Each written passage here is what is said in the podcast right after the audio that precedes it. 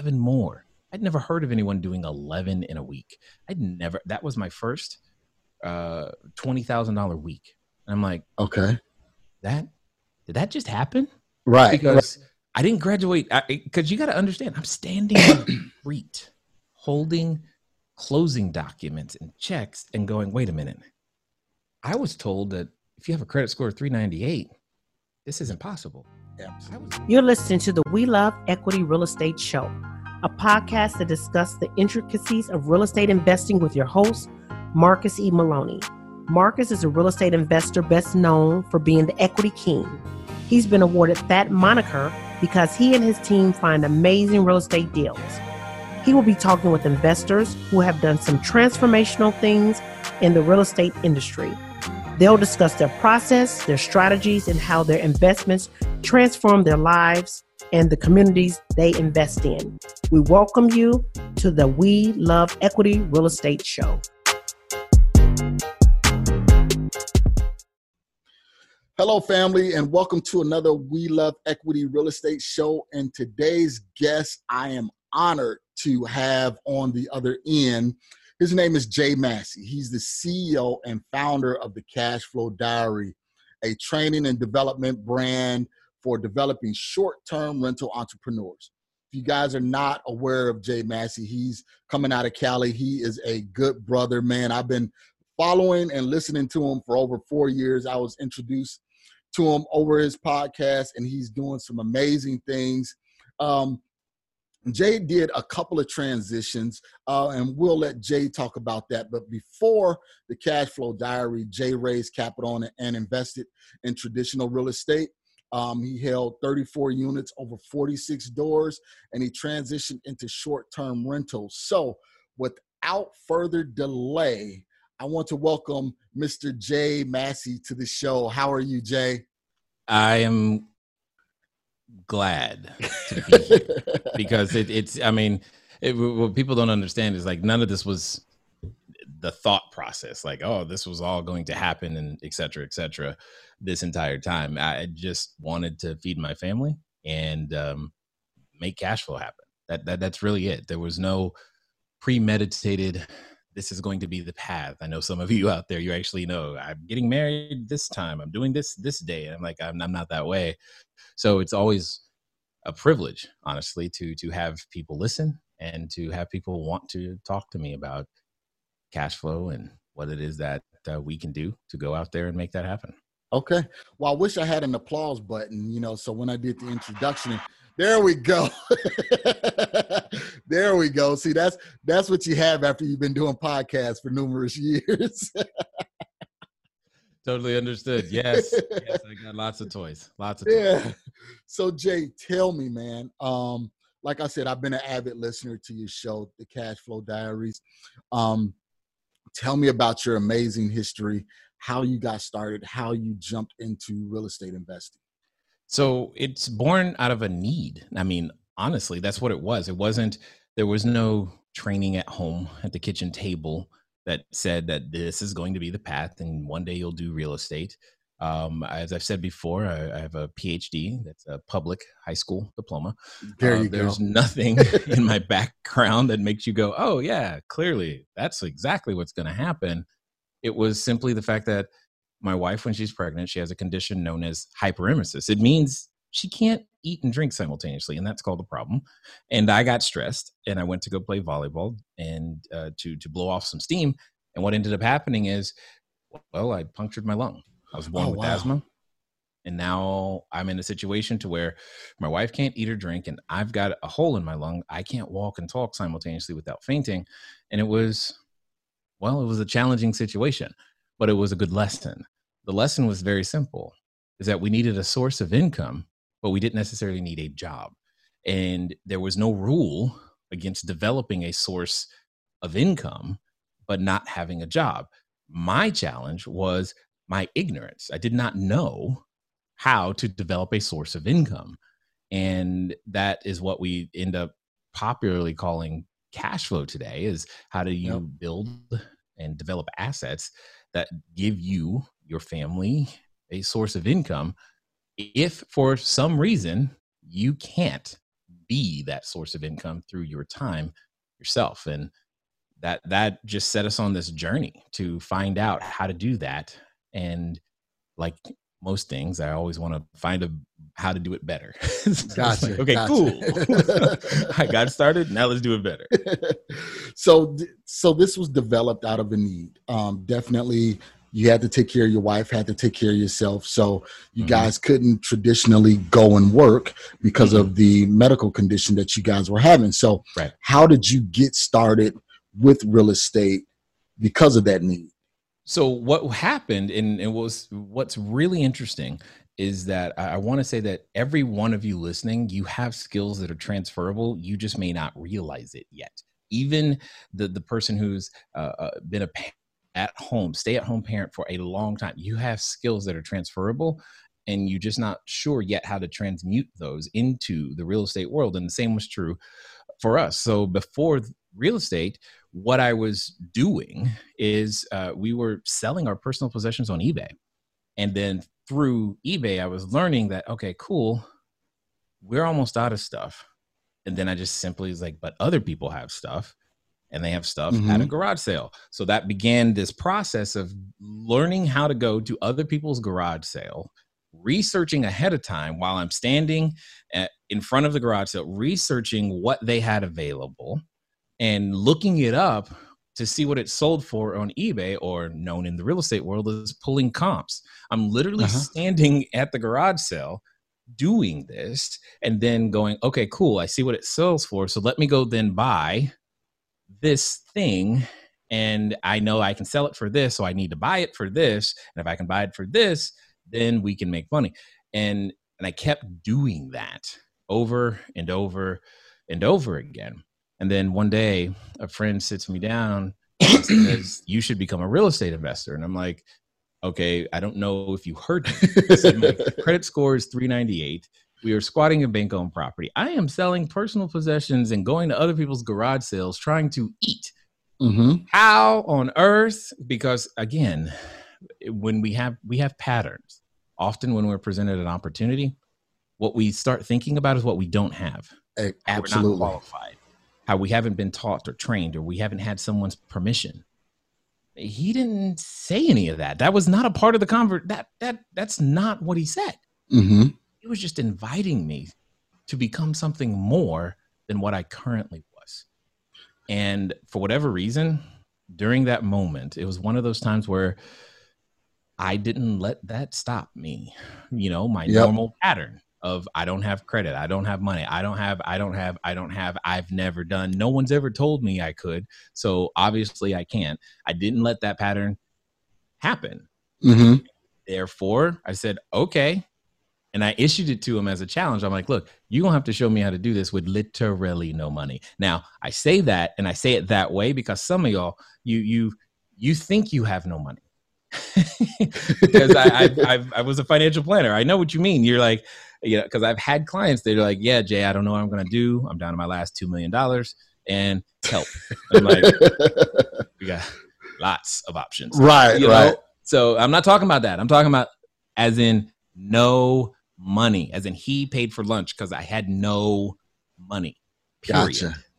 And he was willing. He didn't shrink back from his confidence and understanding of what was possible through real estate. And it just turns out that wholesaling is exactly like what I was doing on eBay, where Absolutely. You would find a deal, find something of value, and find a different person who was willing to pay more for that very same thing. And all you more or less did was market it a little bit better than the person who was selling it. Yep. And I'm like, why hadn't nobody told me this before? You know, mm-hmm. It felt like some secret place you have to go trek to find this information. So, but that's how we got started. And man, I promise you, it was transformative because the first 6 months of 2008, we were, you know, losing everything. And okay. Then June 18th happened. That's when we closed on the very first transaction. And then three mm-hmm. weeks after that, we did 11 more. I'd never heard of anyone doing 11 in a week. That was my first $20,000 week. And I'm like, okay, that just happen? Right. Because I didn't graduate because you got to understand, I'm standing on the street holding closing documents and checks and going, wait a minute.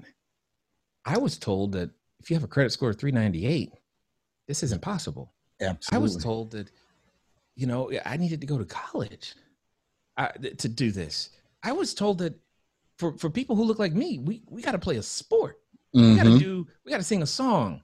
We got to be on the corner. We got to do something other than what I just did.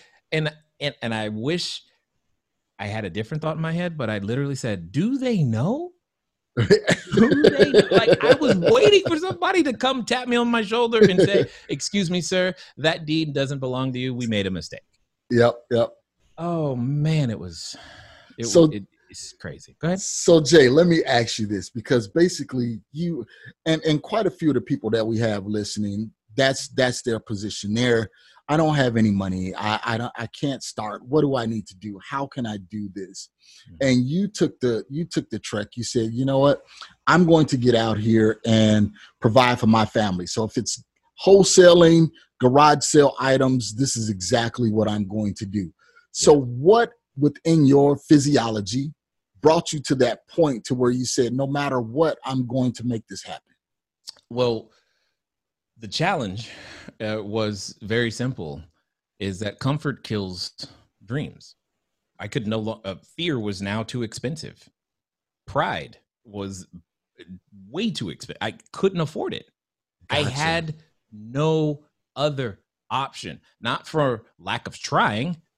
I didn't have any other option. I couldn't call home. There was no one, mm-hmm. There was no parachute there. The marketplace was saying, hey, if you want a job, then you need to come with, because at the time I was a financial planner and I had to have $2 million of assets under management. And I'm like, dude, if I had $2 million of assets under management, I wouldn't be here looking for a job. Exactly.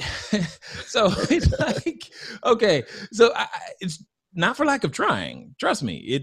I had no choice. It was literally fighting for milk, bread, food, because I didn't have any other option. And I didn't have the luxury of trying to put my better idea into the equation. I said, okay, gotcha. Cool. The only thing I can do is do exactly what they say as fast as they say it. I can move at the speed of instruction. That's what I can do. Mm-hmm. I can do that. I was too ignorant to know any better. So you know what I did? I just did exactly what they said and it worked. And I'm like, okay, do that again. Yeah. And there's no limit. I can keep doing this. Okay, great. And that's when I learned that real estate's a skill, just like tying your shoe. If tying your shoe paid $50 for every shoe, many of us would be talking about tying shoes and building a business around tying shoes, but it doesn't. But real estate, the skill sets are the same. I mm-hmm. can play, every one of us can play any game if we're taught the rules. And these were the things that this whole new world was just unveiling and revealing itself before me, because I didn't think it was possible. I didn't know it was possible. No one said anything. You know, right? Gotcha. There was no like yellow brick road for me to walk down and go see the wizard. It was something that just revealed itself because I was desperate to eat. And when you're too comfortable, you won't risk. Yeah. Yeah. You won't. You're too afraid to risk. I was too afraid to risk. Understand what you are hearing. I know that if I wasn't put in that position, we probably wouldn't be talking today. Wouldn't do it. Mm-mm. Okay. And that's one of the things that I talk to people about is you have to be placed in a position of uncomfortability in order to get where you really want to go, you know, because if you're comfortable and you feel that, hey, I'm satisfied where I'm at, you won't take that risk. You won't push yourself a little bit further. And you was in a position where you had nowhere else to go. You know, you were literally stuck between a rock and a hard place. Right. You know? Absolutely. I mean, we can't learn and look good at the same time. And looking good was out the window. Yep. It's like, hey, I am getting foreclosed on, evicted, running from the police. The repo man's looking for my car. I have a credit score of 398 and no job. So what's left? Yeah. And living in California. Right. You know, so I have nothing that from the outside looking in, you would not have chose me for your team, period. But I had one thing, mm-hmm. and every one of you listening have the same. desire to make something happen. But most importantly, you have a willingness to learn how to create value. The secret to this entire thing, if there is such a thing, is value. The marketplace cares about value. They don't care about your credit score. Can you provide us value? If you have a way to solve my problem, I will pay you for it. And I tell people all the time, just think about the last time you went to the emergency room. You did not ask the doctor or any of those people, where'd you go to school? What grade did you get in biology? Yeah, don't care. What's your credit score? Did you wash your hands before you came in the room? You didn't ask any of those things.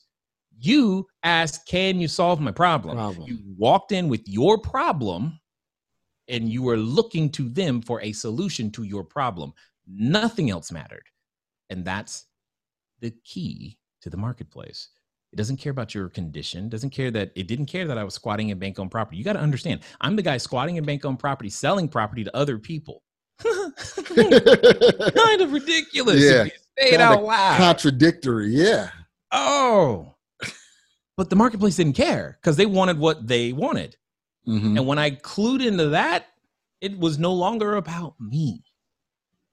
And I'm like, okay, then what else can I do? What else does the marketplace want? Yep. Just tell me what you want. I'll go find it. And that's basically how I built and started doing wholesaling. It became me interviewing other people who said they wanted to buy stuff. Then I would ask them, what do you want to buy? And then I get better at asking that question. And then I would go find what it is that they said they couldn't find. And then I would say, cool, pay me $2,000. And that's what happened.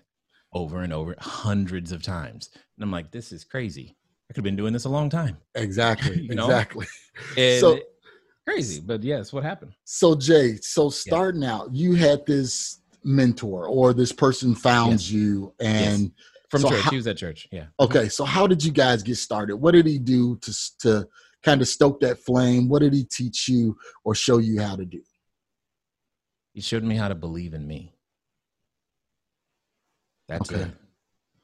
Because he didn't have all of the technical knowledge. He pointed me in the right direction and told me I could and showed me that to believe in me. Gave me an opportunity to actually play full out at a game where I'm now taught the rules. Mm-hmm. And it was just one of those things where learning to believe, learning to build, learning these things that were about me. And I remember one day he's like, one of your superpowers is that you have learned how to learn.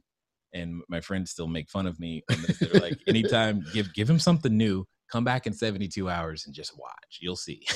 That's where the magic happens, huh? Yeah. It's like I do learn relatively quickly on certain subjects. And that's what happened. But I also learned to develop, he taught me to develop a propensity to take action over analyzation, because it's easy to analyze.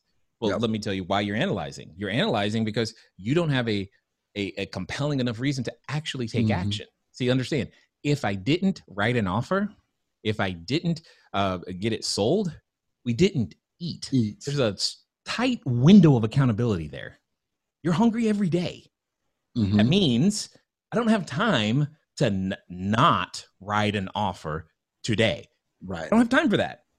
I don't have time to keep analyzing the same deal 4 times. Yeah. And analyzing that's that safe zone, you know, and that's what I tell people. When you're sitting there analyzing, and like you said, analyzing a deal 4 and 5 times, you're in that safe zone. That's just part of your fear to say, okay, let me pull this trigger and make this offer. 100%. You know, so tell me about that first wholesale deal. I know it was a while ago. Tell me, it was a mess. Okay. Tell me what you had to go through. It was a mess because remember, if you're a parent and have kids, you understand what I'm about to say, because I only needed and wanted the next step. That's it. Any more than that, and who knows what would have happened. Too much, yeah. So and think about it. So when you turn on the GPS in the car, it doesn't give you it. I mean, it may list out all of the steps, but the audible, what you hear is the next step, because that's the only step that matters, right? Because the steps after that might change depending on what you do next. So I took the next step. What does that look like? I asked people, okay, so if I want to do a wholesale deal, what do I have to do?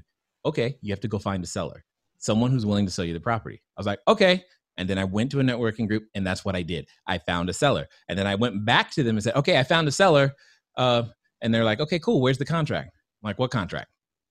They're like, well, you got to buy the property. You have to put it under contract. I'm like, oh, well, you didn't say that. So do you have a contract? They're like, yeah, here. I was like, great, cool. Then I went back to her and said, hey, here's the contract. And I just kind of gave it to her. And she's looking at me and I'm looking at her and he's like, what do you want me to do? What? Right. Like, I don't know. They said I needed a contract. And I'm like, okay, never mind. I'll be right back. So I went back to them. I was like, okay, cool. You gave me the contract. What do we do with it? They're like, oh, you need to fill it out. How? Exactly. What goes where? And because you got to understand, they're looking at me like, is he for real right now? I'm like, yes, I am very for real. Tell what goes where. Oh, okay. Got it. Cool. I'll put that there. Great. No problem. And then I go back. All right, cool. Here it is. And they say you're supposed to sign here. You sign there. And then I come back. I'm like, okay, now what? They're like, oh, well, now you need to open escrow. I'm like, cool. What's that? Right. How do I do that? How's that? And then what was really funny, this was one of the times where I said, well, just call my friend. They'll tell you what to do. So cool. I call them. I send the paperwork over. Now you got to understand, I don't know up from down. The only thing I know is that I'm supposed to be putting together all the resources that I need in order to get this deal done and closed and whatnot and find my buyer. Here's what ends up happening. Sorry, it's just funny to say because there are so many people who like would not do this because they're like, oh my God, I would be so embarrassed. But this is what happened. It's like 2-3 weeks later. Escrow lady calls me and goes, okay, we were wondering if you were going to come by and pick up your check. I'm like, what do you mean? Well, the deal's ready to close and we just didn't know what to do with the file anymore. Okay. So what do you want me to do? Well, all you have to do is come by and pick up your check because you have to close escrow. And I'm like, okay. So I hang up the phone and then I go to the people who had been advising me. I was like, she wants me to close the escrow. How do I do that? Because I'm thinking like close a book. It's something physical. I'm supposed to close. Like, can someone give me an escrow so I can close it and get paid? Right? Because I don't know what that means. And again, they're just like, I cannot believe that. It's like, and you got a deal? You can see the look in their eyes. Yeah. Like, you don't know this. And someone was willing to sell you a house. Yeah. What do I do now? Well, now you need to physically go over there. Put it. I was like, oh, okay, thanks. Just go and get your money, Jay. I understand. I didn't know that. They just said, keep doing the next step. I needed the next step.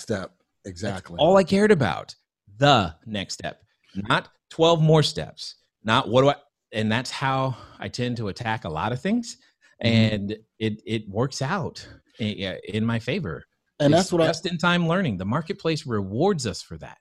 And that's what I tell people, especially those novice getting started, is you just have to follow the next step. Like you said, what you said was absolutely perfect for someone getting started. Find out what that next step is and just do it and then come back.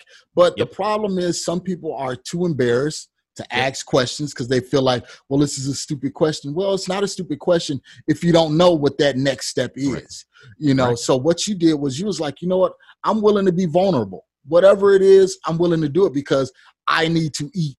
My wife needs to eat. My family needs to eat. So it was like, whatever the next step is, I'm going to do it. So, and through that whole process, now you have that learning curve. Okay. I know the steps, contract, you know, seller, buyer, contract, escrow, close, pick up the check. So now when it's time to go through this next process, you understand it better and it's a lot easier for you. So absolutely great. So you got started with wholesaling and I know that's normally the way a lot of people get started, especially when you're broke, you know, you were going through foreclosure, you were squatting in the property, you know, selling whatever you could, you know, to close off your back in order to make ends meet. After you closed that first deal, what was that thought process?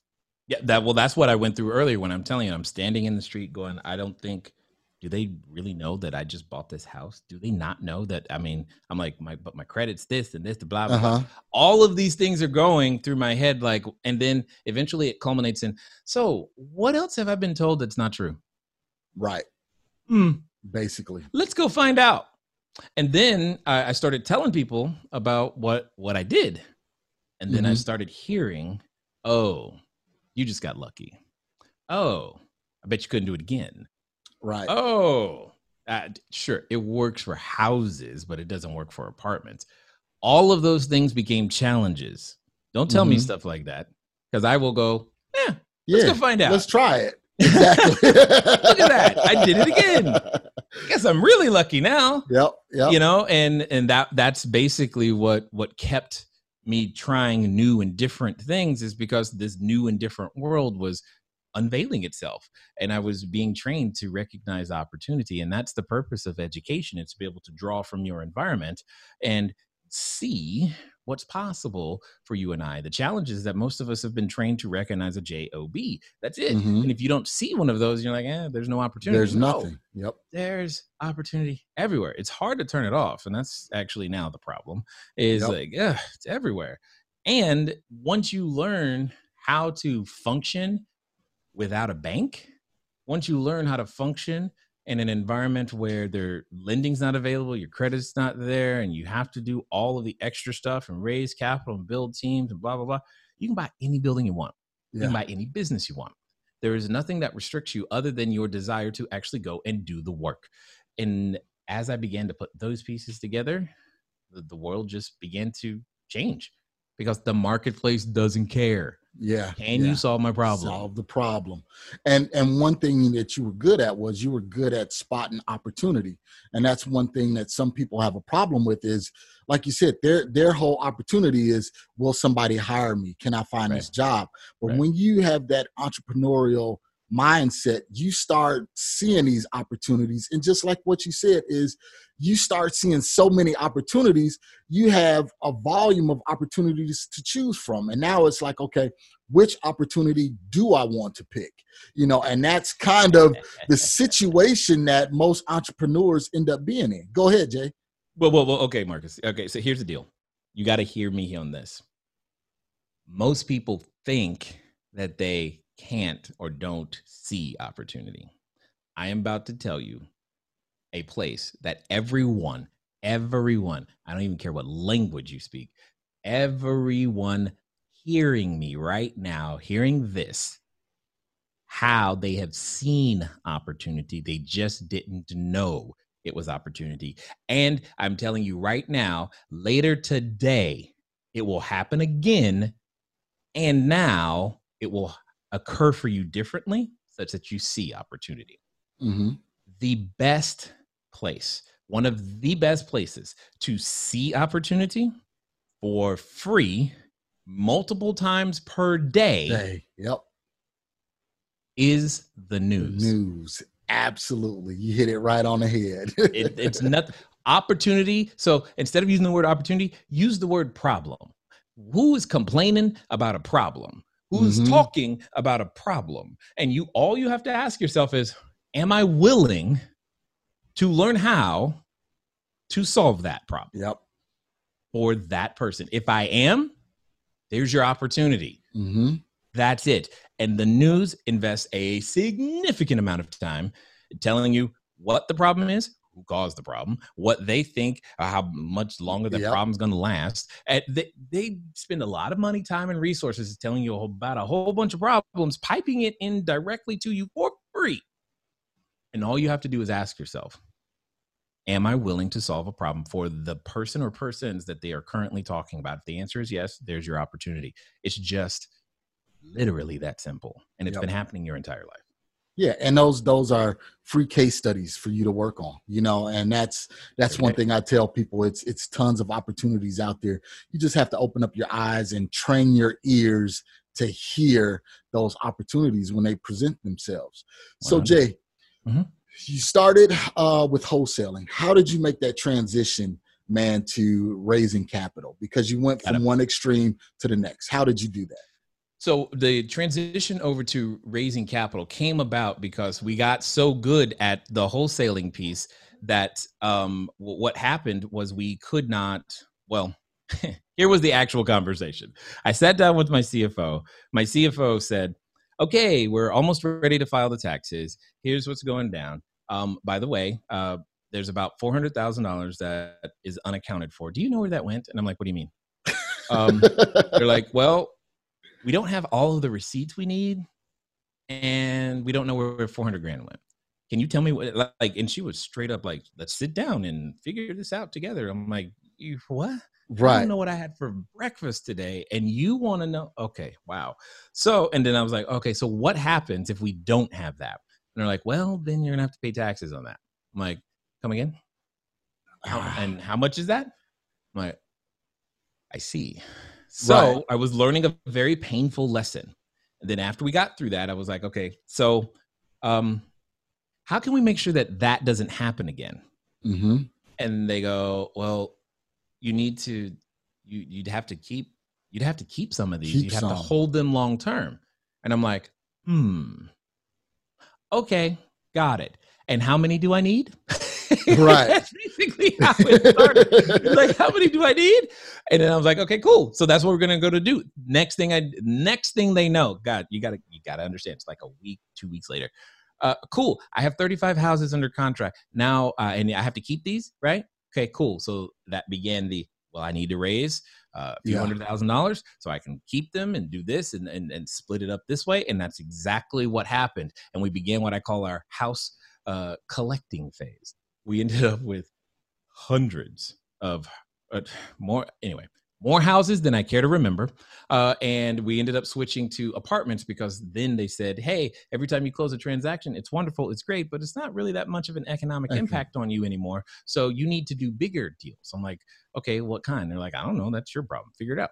And that's how I started with apartment buildings. Mm-hmm. So those problems made you scale up. That's basically what happened. You ran into a problem where you were successful, and because of your success, you had to scale up. Correct. You know? And so, that's all I was asking. I was just responding to what, okay, oh, so if I keep doing this way, you're saying I pay more taxes. Got it. Then it became, all right, cool. Well, how do I pay very little taxes? Yep. Then I started asking, is there a way to not pay any tax? How, just like, is that possible? There is. Mm-hmm. Cool. What do I need to do? And then we started doing that. And then we went into commercial, and that's how we got into cell phones, cell phone towers and whatnot, because it was all cash flow related. Remember, you needed a source of income. And I was just going to the next thing on this journey to solve the next problem. That's all I've ever done is trying to solve the next problem that presented itself. Jay, you gave us a lot just right there within those 30 seconds, man. So you went from wholesaling to all of the residential rentals. Yeah, we went to residential rentals, single family houses. Then we went to residential mortgages, which made the tax problem worse. And then we went to apartment buildings, and then we went to commercial, and then we went to cell phone towers. So you touched almost every aspect of real estate. You went from wholesaling to residential rentals to note investing, now to multifamilies. Yep. Where did you get the financing from when you had that first initial problem where they said you need to hold 30 properties? Got it. Where did that financing come from? My first $5 million came from other people's retirement plans. How did you do that? Place to go. And it's everywhere right now. I mean, so here's a quick example. You know, that news report you heard a couple weeks ago that talks about, oh, now there's 30 plus million people unemployed. Yep. I promise you there's a good number of those people who have a 401k that is still sitting at the old company right now, today. And they just don't know, A, what to do with it, B, that they can do something with it, and see that they can do something with it. You. Right. And because of that, that's why you don't have the capital, because you haven't told them, as I've said before, he or she who educates their market dominates. So educate them that it's possible, and watch how many people choose you suddenly. And then you have what you need to go do the next thing, whatever that might be. Right. So again, it goes back to solving that problem. That's it. Because all you're doing is solving a different problem. That person who has a dormant 401k has a problem. Mm-hmm. Solve it. Help them learn that they can move it and they don't have to depend on Wall Street returns and Wall Street risk. Oh, I didn't know that was possible. Yeah, I know. But it's been around since 1974. So don't worry about it. Nobody knows. It's like, right. And you become that source. And that's really that, again, that is this secret. Yeah. Solve somebody else's problem. Right. And position yourself. And that's exactly what you did. So Jay, let's take a brief moment. Let's take a brief moment here and we'll hear a word from our sponsors and we'll come back and we'll touch on some of the things that you're doing, some of the new things that you're doing. PropStream is the industry's #1 tool for locating distressed properties and connecting with highly motivated sellers. With 100% coverage across the U.S., PropStream provides a deep dive into any property-specific details, making it easy to generate lists of distressed properties and contact to the owners. No other product or service can compare. Gain access to MLS property details like expired listings. You can pull accurate comps, even sale prices in non-disclosure states. This information is typically reserved for licensed real estate professionals, but is also available to you in PropStream. Gain access to unlimited nationwide property search, comparable home sales, targeted marketing lists, and owner contact lookup, built-in marketing tools, hundreds of filters to search and sort leads. Start your free 7-day trial now by going to trial.propstreampro.com/weloveequity. Okay, we're back. So Jay, you went, now you pivoted again. You left the apartments. Now you're into short-term rentals. Mm-hmm. How did that occur? How did that transition occur? So understand, the name of the company is Cash Flow Diary. It's about cash flow. I've been asset agnostic from the beginning. I cared, how can I derive an income without having to work? What can give me that? If it's spoons, then spoons. It's great. What I care about is being efficient with the time and being able to generate the cash flow. What happened is that one of my students, because during the process, what happened is someone said, you know, hey, will you teach me everything you know? And then I started teaching people along the way, because they wanted some of the same results. And then I found out I enjoy this product. This is great. Mm-hmm. I like helping someone get their first 6 or 7 figures and being a part of that journey. So that's fun for me. And one of those individuals came to me and said, hey, we raised capital, like you said, but we didn't do what you said to do with the money. What we did is we did this thing called, Airbnb. Have you heard of it? And I'm like, tell me more. Cause that's usually a bad sign when someone says something like that. And I've been a proponent for a long, long time. There's a gentleman by the name of Russell Gray who says, if you do the math will tell you what to do. Yep. I'm like, cool, let's sit down, let's do the math. And when they showed me the math, I was like, wait a minute. Do you understand what you have here? And they were looking at me like, no, tell us. That's why we're sitting down. Like, oh, okay, right. Got it. And what I saw was, again, a solution to another problem. Because at the time, I was trying to create more jobs locally, and I wanted my younger children to see more of what we did on a day-to-day basis. I wanted to be able to empower more individuals with the capacity and the impact of real estate, because it can be great, but it can be challenging getting people started. Yeah. And what happened is, the short-term rental world, knowing everything I know now, is by far the best first place to start to build cash flow, especially if your long-term goal is to hold property. If that's where you're headed, that's what you want to do. Knowing everything I know today, I wouldn't do wholesaling. I would not, even though I know the benefit of it. I would not do that. I would do this short-term rental. That's exactly what I would do, because the way that it's done, the way that you can get started, the lower investment up front, the shorter time to actually seeing cash come back to you. Mm-hmm.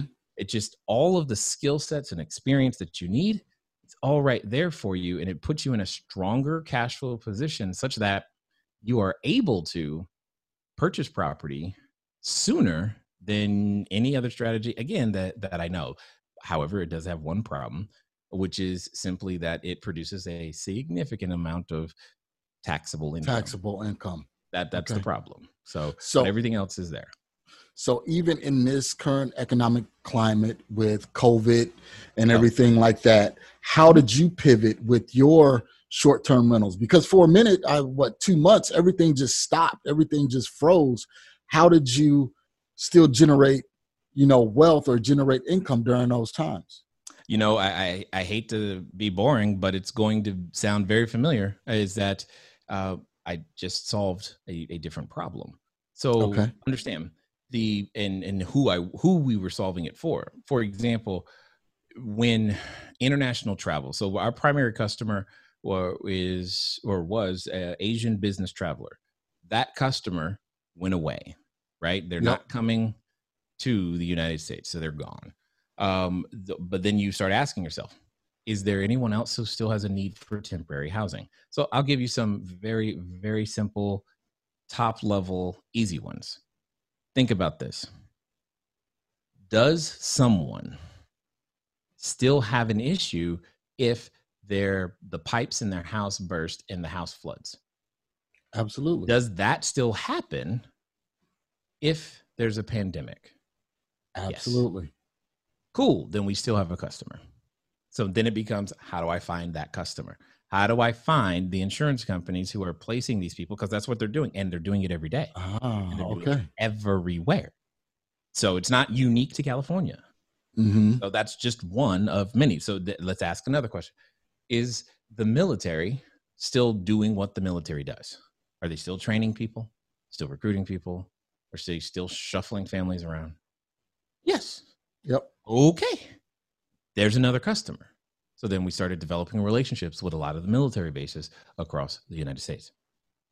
Then you have to, again, you just keep asking the question. All right, cool. So this whole virus thing, it has a 14-day period. People are supposed to quarantine. So what happens to the fireman or police person who runs in to save someone's life and suddenly is now exposed? That means they have to quarantine. Yep. I bet you they don't have a second house to stay at, and they probably don't want to sleep in their garage. You know what? They can stay at our place. Yep. Comes another customer. And then you start, you just keep going. Oh, wait a minute. The schools, they shut down. They kick the kids out. Oh my goodness.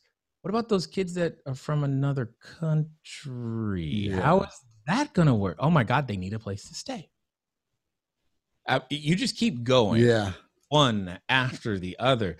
So yes, travel, or a lack of specifically international travel, did hurt the revenue initially. Yeah, absolutely.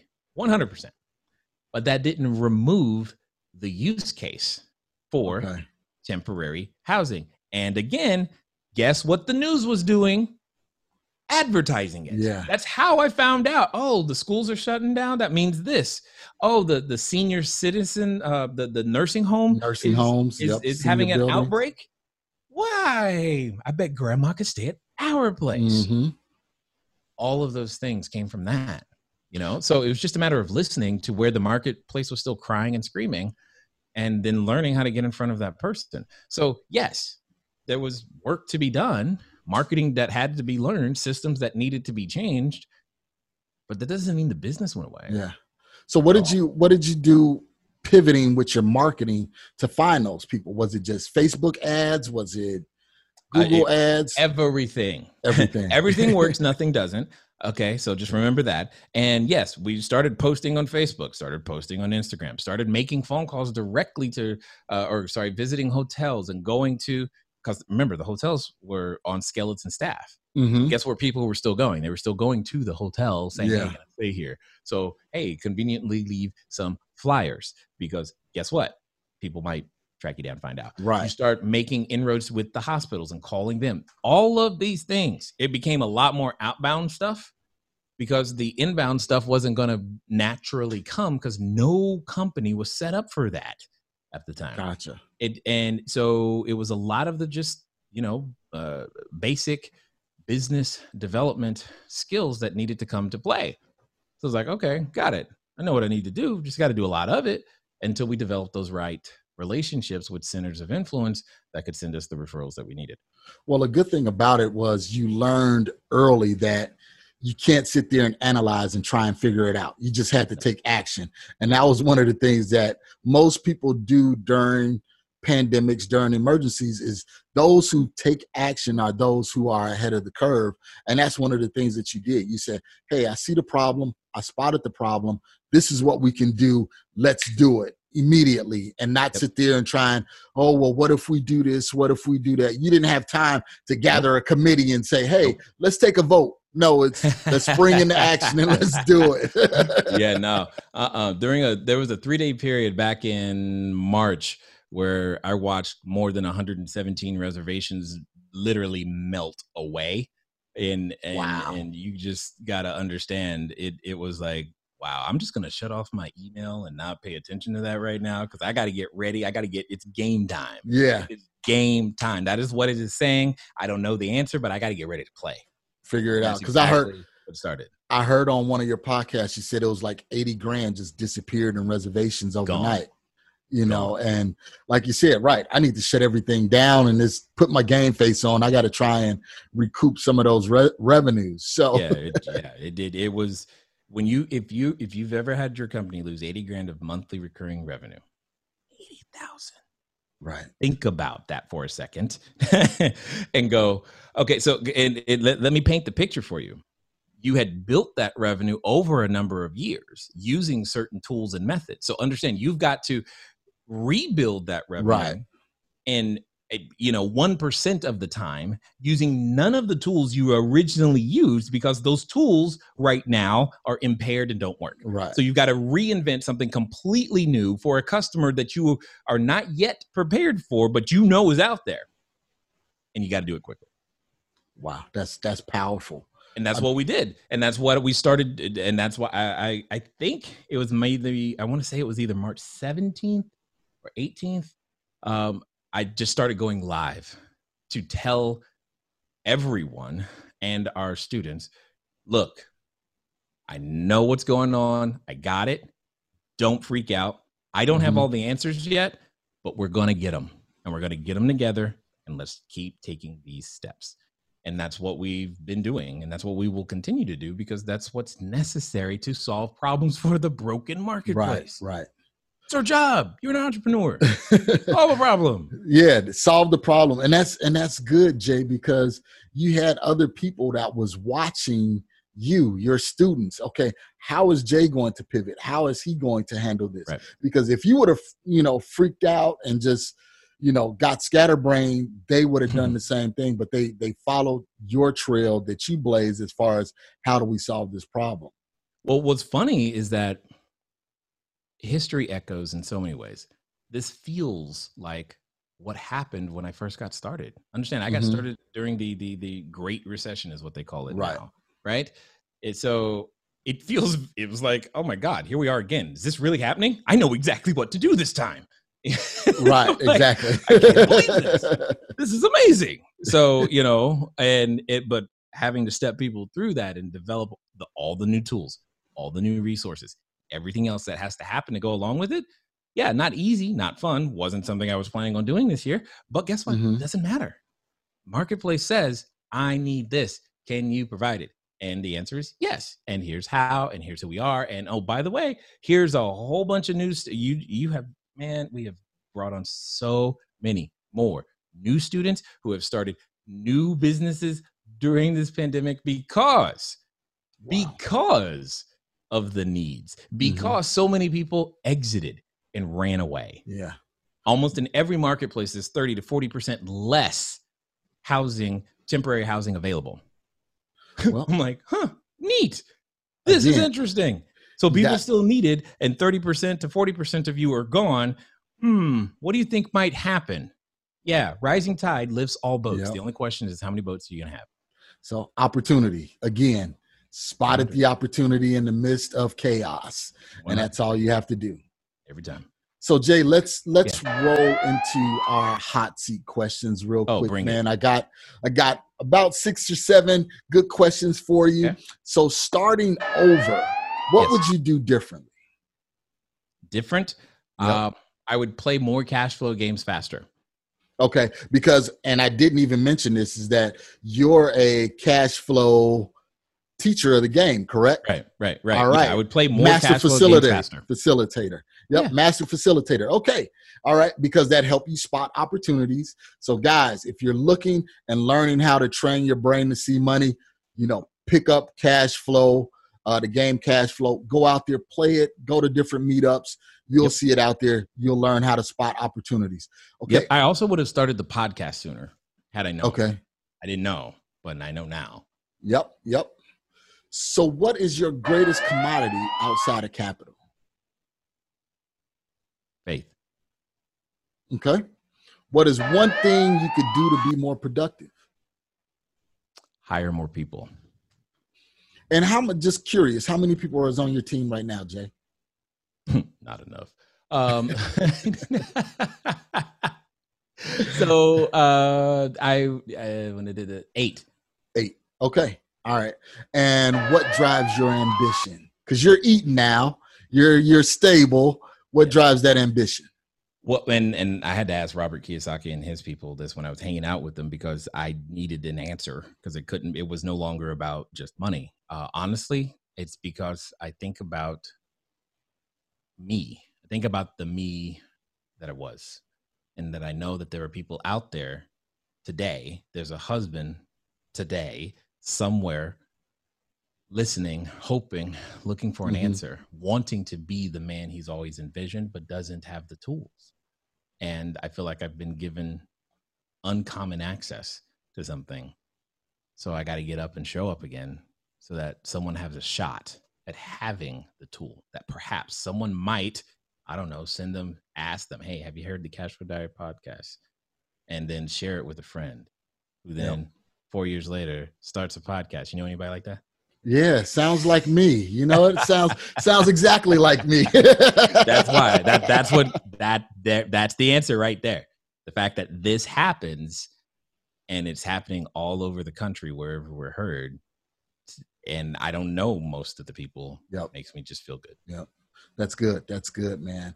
And I appreciate all that you do with the Cash Flow Diary podcast. Again, I'm a faithful listener, man. So, thank you, Jay. Tell me, what do you believe is your greatest challenge, internal or external? The greatest challenge is me. I'm always, and that's the thing that drives me nuts, is that I always find a new way to become the bottleneck. And we humans, we don't earn our own personal growth.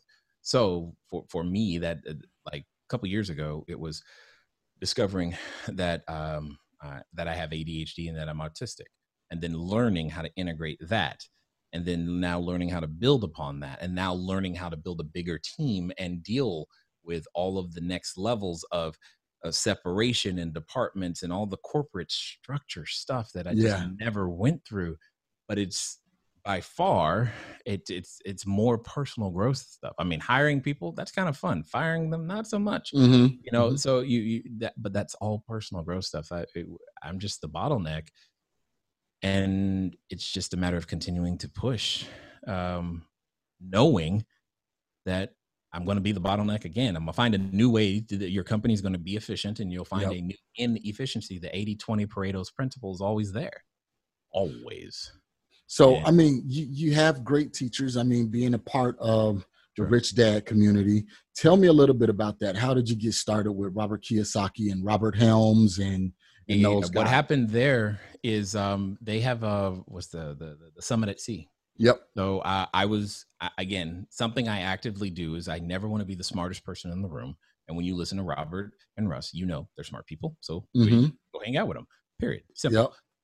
And through that process, one time what happened is that they were about to do a cash flow game during the summit on the boat. And I didn't say anything at first. And I'm like, I was watching it go down. I'm just like, do you guys want some help? because I can, kind of do this. This I got. I can do this very well. And that led to them 1 year, because they didn't even tell me that Robert Kiyosaki and Kim were going to be there the next year. And I'm like, wait, what? So you want me now to, okay, cool. So this is great.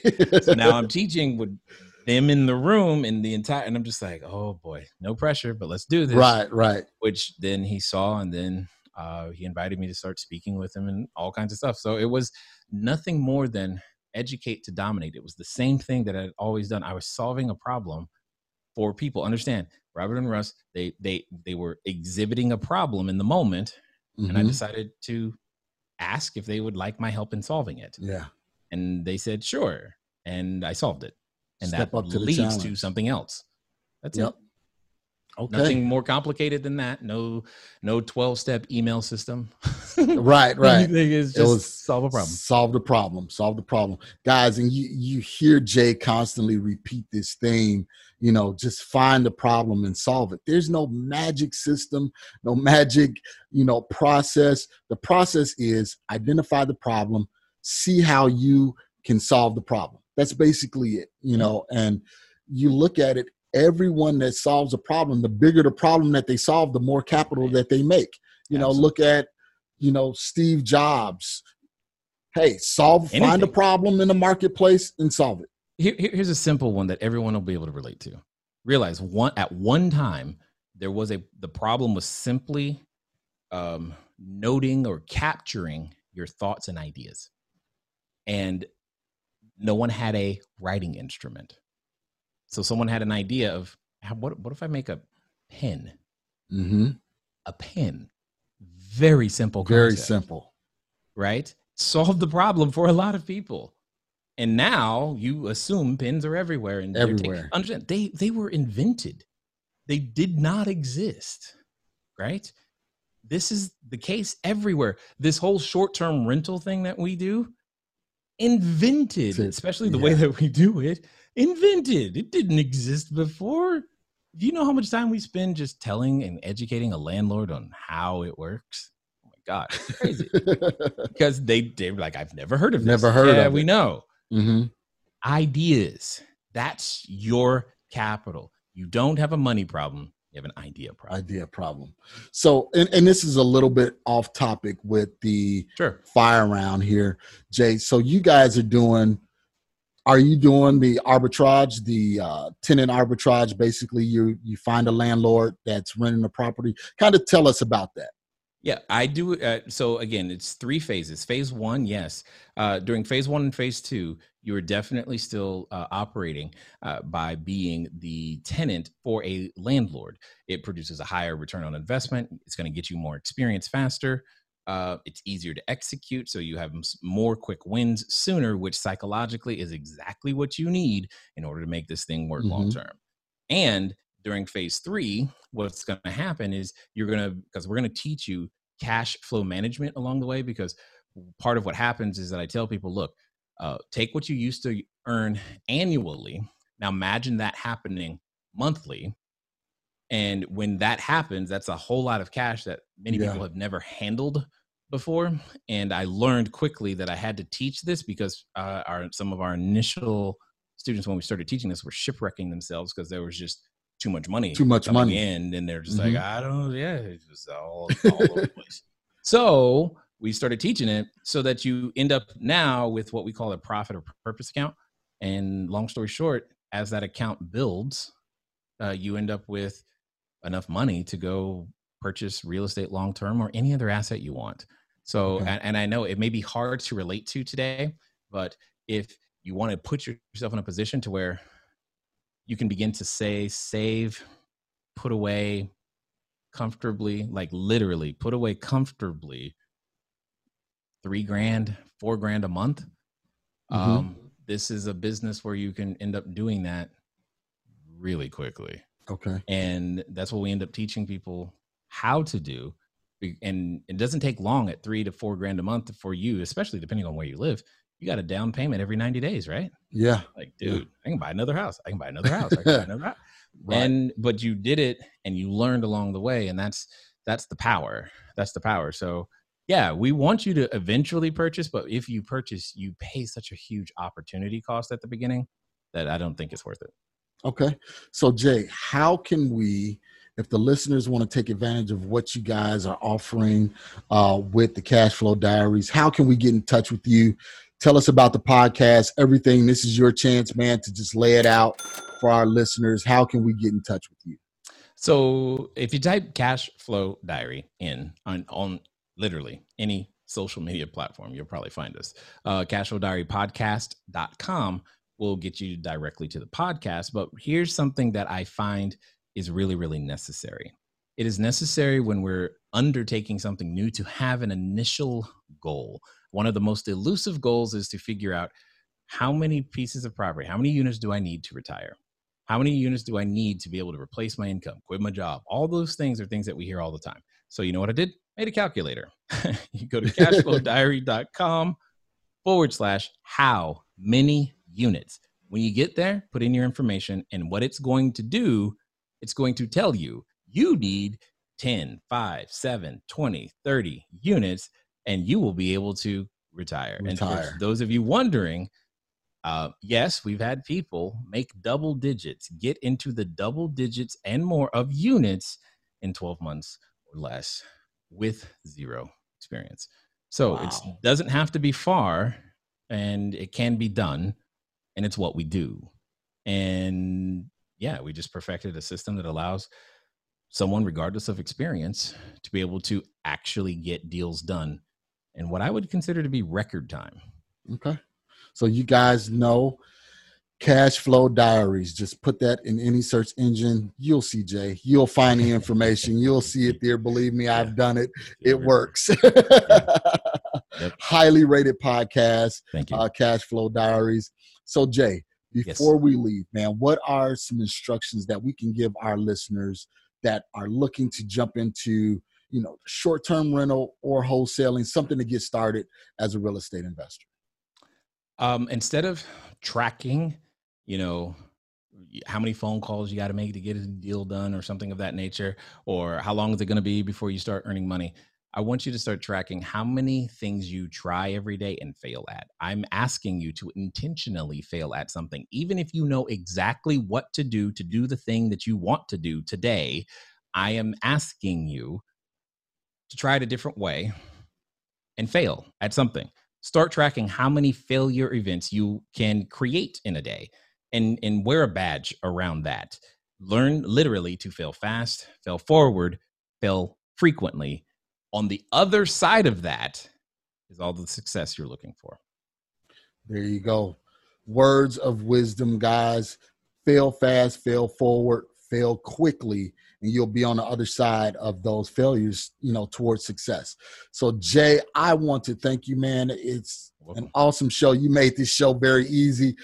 I am on this side listening and absorbing everything that you're saying and teaching. I'm not even a host. I'm a listener right now, man. So I really appreciate it. You made this podcast so easy, man. I wrote that. I've been sitting here writing down some actionable steps for me to take as well, you know. So, hey, I want to thank you. I appreciate it, brother. You're doing an amazing job. Keep inspiring, keep teaching, keep pushing forward, you know, and keep finding those opportunities in the marketplace and sharing them with us. Absolutely. Thank you for the opportunity, and for each of you listening, thank you for taking the time to do so.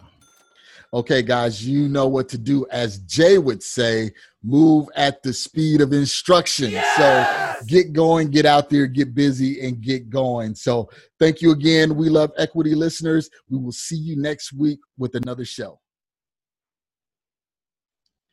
So, guys, that was J. Massey. Like I said, during this, I was writing down some actionable items and tips for myself to help me go to the next level. You always have to have people that are ahead of you so you can be inspired, that you can reset goals, retarget, and reframe how you want to live. So remember, look at the show notes, go to cashflowdiary.com, download the podcast.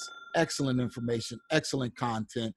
That's where I learn a lot of information, and we'll look forward to seeing you on next week. Pretty soon, we're going to start taking this podcast to airing every Monday.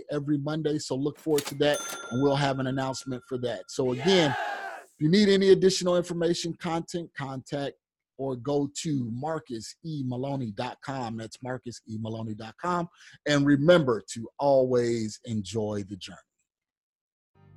Thank you for listening to today's show.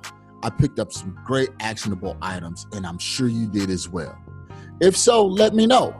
You can always reach me via social media at facebook.com/MRCS Maloney, Twitter at MRCS Maloney, and of course, IG at MRCS Maloney. You can also always reach me via email at mmaloney@equityri.com. Make sure you reach out to our guests as well. You can always find their contact information in the show notes below. If you have not subscribed already, what are you waiting for? Join the family. And while you're at it, leave us a 5-star review. This is how we tell if we're providing you with what you need for your journey. If there is someone you would like for me to interview, or if there's a subject matter you would like for me to cover, please let me know. Finally, if you're looking for additional information about real estate investing, go to equityrealestateblog.com, also youtube.com/Marcus Maloney. Until next time, family, always enjoy the journey.